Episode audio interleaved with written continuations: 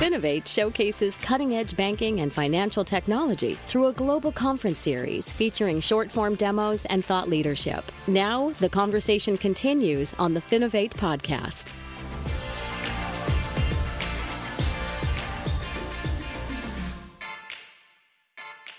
Hey, and welcome to another episode of the Finovate podcast. Joining me today, we have Jesse Wedler, partner at Capital G. Jesse, thank you so much for joining me today. Thanks for having me, Greg. I'm a fan of the podcast and the conference and really excited to chat with you. Excellent. Well, and if anybody uh, doesn't know who Capital G is, I would recommend Googling them real quick before we uh, get going. That's terrible. That's a terrible way to start the show. Let's go ahead and start a different way. Jesse, go ahead and give us an introduction on yourself and your role at Capital G. For sure. So I'm a partner at Capital G. We're a growth focused investment fund backed by Alphabet.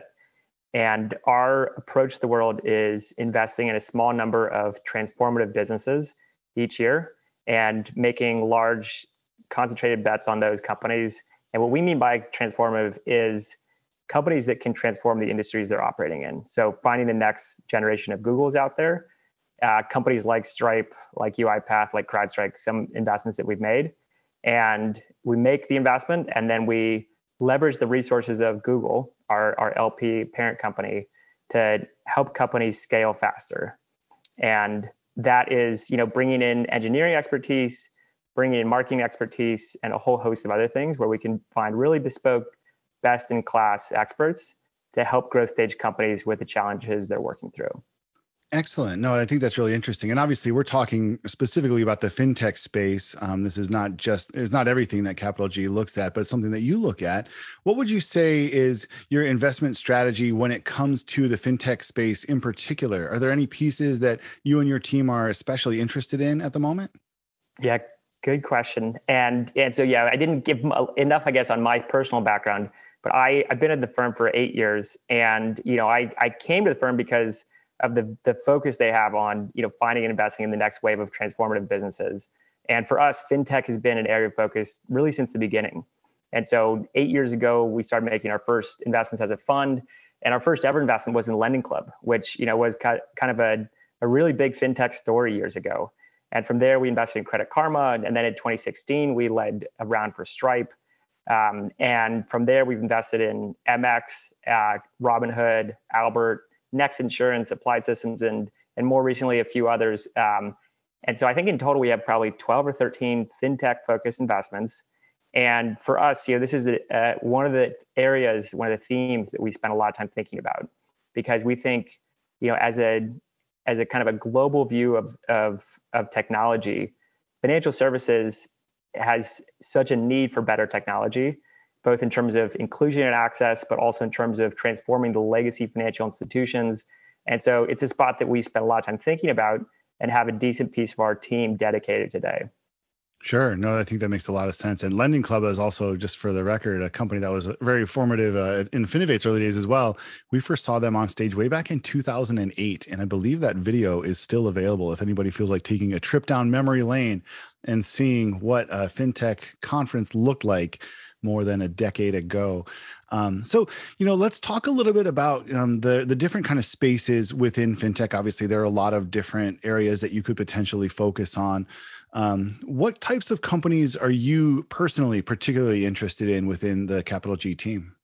Yeah, so I focus just on B two B fintech, and for me, for for for my focus, that means companies that are selling to other companies and that's discrete and different from so the other focus areas we have like crypto which i think you know crypto is a full-time job in itself and we shouldn't kid ourselves and try to you know try to kind of dabble in it.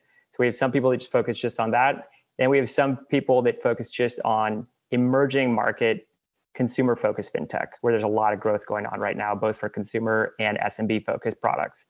Uh, but but for me it's just on b2b fintech where it's it's anything selling to fintechs or financial institutions to enable financial products and delivery of of some sort of financial service. I know that's broad, but you know, I think we can dive dive more into what that looks like specifically. Um, the, I guess the you know the, the other way that I think about this market is there's you know there's a lot of investment going into into venture fintech. I think 20 billion annually, um, but there's a, a huge amount that's spent on just supporting the financial infrastructure of the world. I think it's like 500 billion annually spent on IT for for FIs globally. And so I think there's this huge opportunity for greater penetration of technology into that broader financial services ecosystem. And we're seeing this across every subvertical from mortgage, insurance, brokerage, but it's still a really low penetration, like sub 10% in a lot of these areas in terms of the digital penetration. And so I think there's, you know, a 10, 20 year trend here of better technology penetrating these verticals. And that's for me what excites me about B2B FinTech and, and where I spend my time focusing. Sure, no, and I think you're spot on that there's a lot more to do in terms of getting some of these solutions into the you know the fabric of some of the financial institutions a little bit more. Um, certainly, something we've seen a lot on our side as well. Companies coming across the Finovate stage looking to um, get involved with financial institutions of a lot of different sizes um, and different verticals within those financial institutions. You know, and an interesting thing that's kind of been happening from our standpoint over the last couple of years, we've seen a lot of the really large financial institutions taking some of the pieces that they might normally have gone out to fintech vendors for and trying to bring them in house. You know, there's a lot of accelerators launched by major banks. Clearly, they're trying to bring uh, developer talent into their own organizations, trying to develop platforms and uh, products for themselves and this has kind of changed the way the fintech ecosystem has work is working because you know instead of having these gigantic potential customers out there um, now a lot of them are looking more at kind of smaller financial institutions credit unions and things like that. Um, now that's not to say there's not still opportunities with those major financial institutions but it has shifted a little bit. What's your take on that the way that we've sort of seen some of those larger companies bringing some of this development in house yeah i think it's it's a little bit frenzied to be honest. Like there's just so much going on in terms of of the the agendas that all these companies big and small have. And i i think you know right now that like you're saying like a lot of these larger especially if you look at the banking like top four banks are going to try to do everything themselves. You know the super regionals they're going to do a mix of kind of buying and and building themselves. But then community banks credit unions like they they really don't have the capabilities in house or at least most of them don't to go build themselves so I think you're spot on that that is a a natural kind of segment within banking, but also in other areas where the you know the smaller, the not kind of head of the tail companies need help from third party companies, from fintechs who are building the infrastructure and the products they need. And I think that is a natural segment to focus on right now. I think there's other layers to it though, where there's common infrastructure where you know no company, regardless of size, really wants to build it themselves. And so, you know, example of this would be something like Twilio, or um, a more recent example would be a company like Notarize that we invested in earlier this year, where you know no company should go build digital notarization technology. That should be common infrastructure that a company like Notarize just builds and offers to everyone. So it's it's always a little bit nuanced, but I, I think um, I, I, think there's there, there's a market for everyone, and you just have to be really focused on the specific market you're serving so that you don't get too caught up in you know trying to sell to customers that might not be likely adopters Sure, sure. You know, another piece we were talking about before we actually push record here is looking kind of outside the financial institution group as well, and looking at companies. You know, either uh, um, tech companies who are implementing what you could normally think of as fintech solutions in various places. You know, companies need to get uh, payments widgets installed. They need to verify identities and things like this, which kind of come from a fintech space to some extent, but aren't aren't certainly limited to uh, financial institutions and their applications. How big of an opportunity do you think that is, looking kind of beyond the walls of the financial ecosystem for areas where some of these solutions might find life in other businesses? Yeah, I think there's a, a huge, broad opportunity for embedded finance. I think we have to be careful with like how we define it because I think it's you know nobody has a definition for this like we were talking about. I think there's so many natural points of attachment though for financial products. And the simple one that I always think about is when you're buying a car online through Carvana, through whoever, there should be an option just to buy insurance right there. And that's where it makes a lot of sense. But, you know, when you get into the the corner cases of, you know, like every company out there offering, you know, embedded payments or embedded loans through their site, like that, I don't know, is that going to exist long term? Um, I, I think there's an open question about who's going to win embedded finance from a company perspective, but I think it's it's a very clear large opportunity from an infrastructure perspective. And so that's what excites me about it is, hey, who knows who's really going to end up winning at the end of the day at the at the kind of company level. um, who's who's offering these financial products to their end users, but we know they're all going to need infrastructure to get there and to operate. So it's a huge opportunity, I think, in the next few years for companies that are building infrastructure focused on this specifically. Yeah, no, agreed. And I think you know we, we don't need to go too far down this rabbit hole because if you start pulling threads here, you start getting to questions like what is a bank, right? What you, if you're offering banking services, does that make you a bank? Is Starbucks a bank because I can put money into an account there and hold it for them and then go scan a, my my phone at checkout? Um, you know, is is Venmo a bank? Go ahead. And do I want to have 20 different banks that I'm technically right. a you know consumer of? Like that sounds exhausting. Right. Yeah. Keeping track of where you have money stashed with different corporations and who you're willing to, you know, up that card ahead of time. I'm going to put $200 down so that I can ease the payment process later on.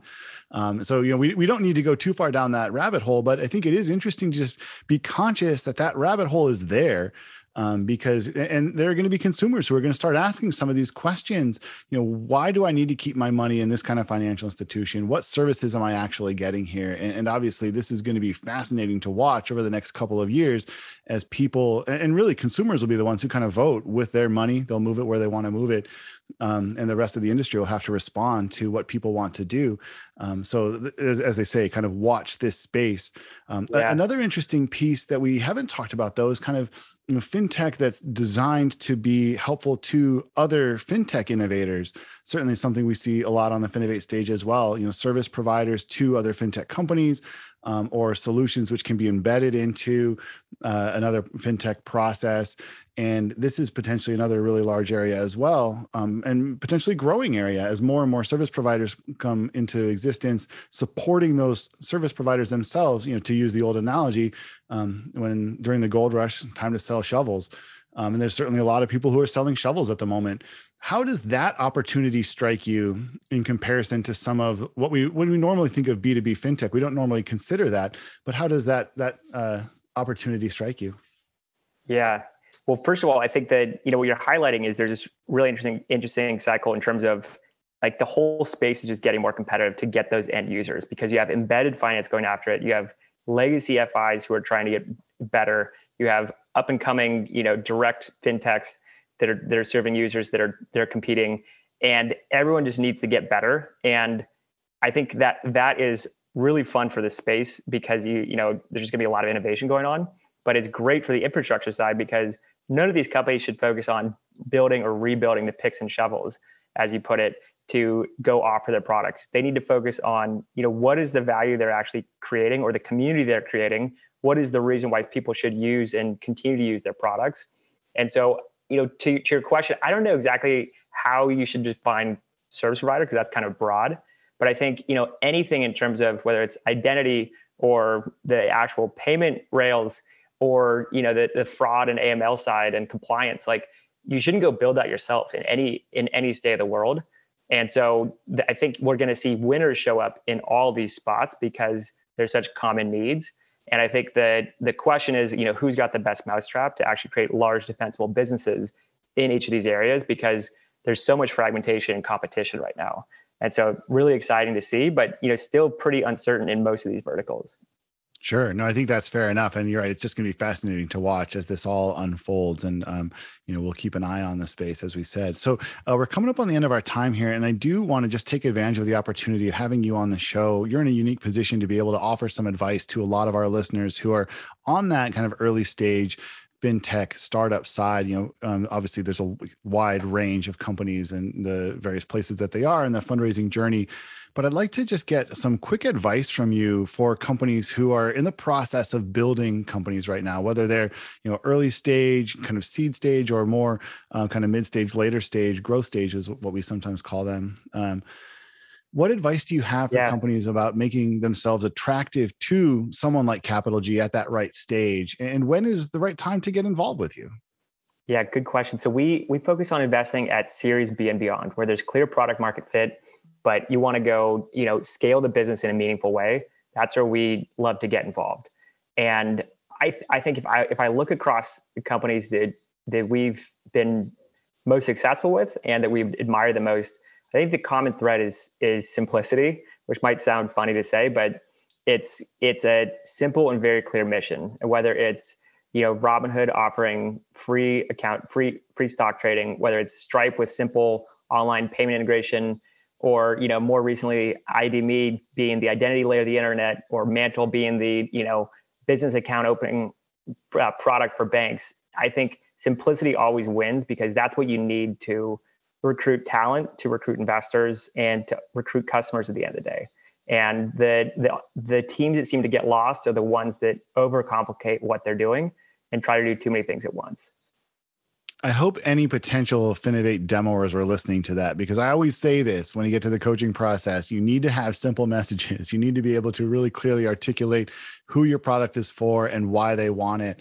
Um, and, and you would be amazed at how often I get pushback on that on some of those calls. And I'm like, I promise you guys, this is for your own good. You need to be able to articulate totally. and to have you validate that, I think is really helpful. So anybody who's going to demo, uh, write that down. um, Cool. Well, that takes us to the end of our time here today. Again, I've been talking with Jesse Wedler, a partner at Capital G. Jesse, thank you so much for taking the time to chat with me today. And we've got a lot to follow up on uh, when we talk again at some point in the future. Thank you, Greg. This was really fun. Excellent. We'll Cheers. see you soon, I'm sure.